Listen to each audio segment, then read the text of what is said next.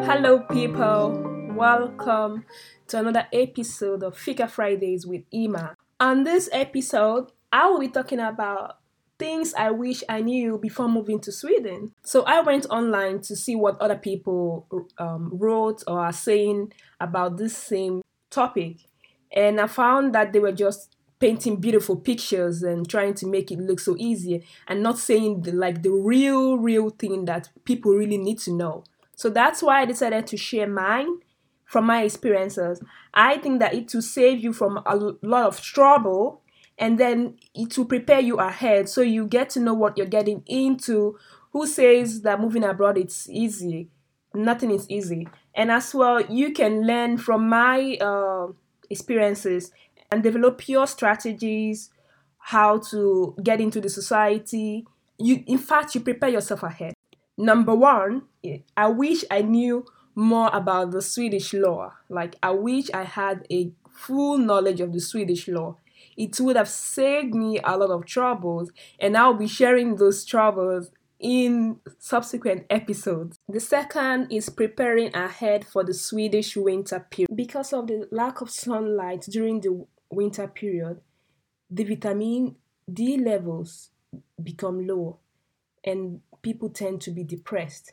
So I didn't know that I needed to take vitamin D to keep my vitamin D level high and thereby not being not falling into depression. The next one is the cultural and social aspects of the Swedish society. There is a lot about the Swedish people and how they behave or how they see things, especially um, when it comes to making new friends or meeting new people. Although this is not general, like it's not uh, like every Swede, but some Swedes tend to like um, not open up to new people immediately it usually takes time before they start to open up to um to a new person if you're someone from nigeria where you know that you can just meet someone on the bus and then start to talk about everything no you will be shocked here in sweden because no it doesn't happen like that that way.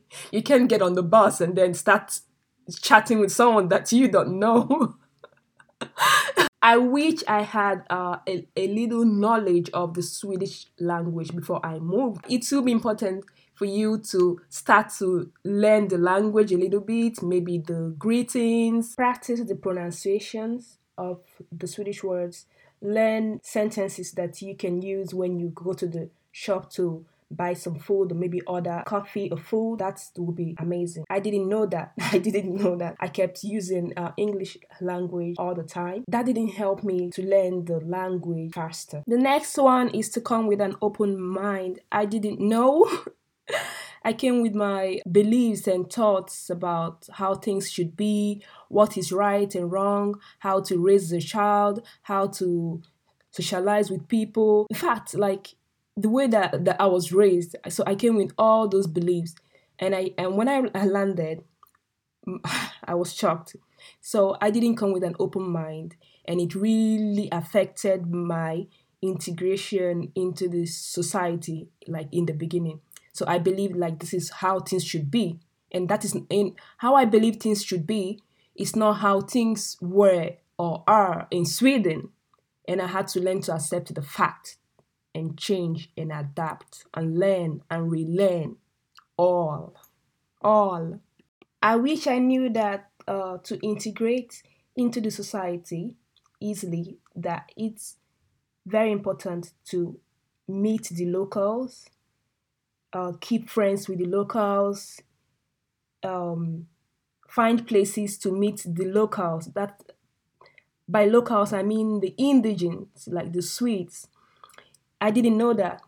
I didn't know that uh, like um, to get jobs in Sweden, like to get jobs is easily easier in Sweden. That networking is very important. I wish I knew that I would have had more locals that would have helped me integrate into the Swedish society and not just integrate into the society, but also to look out for me. To look out for me when I get like when I need answers to some questions or when I need someone to translate some letters or anything.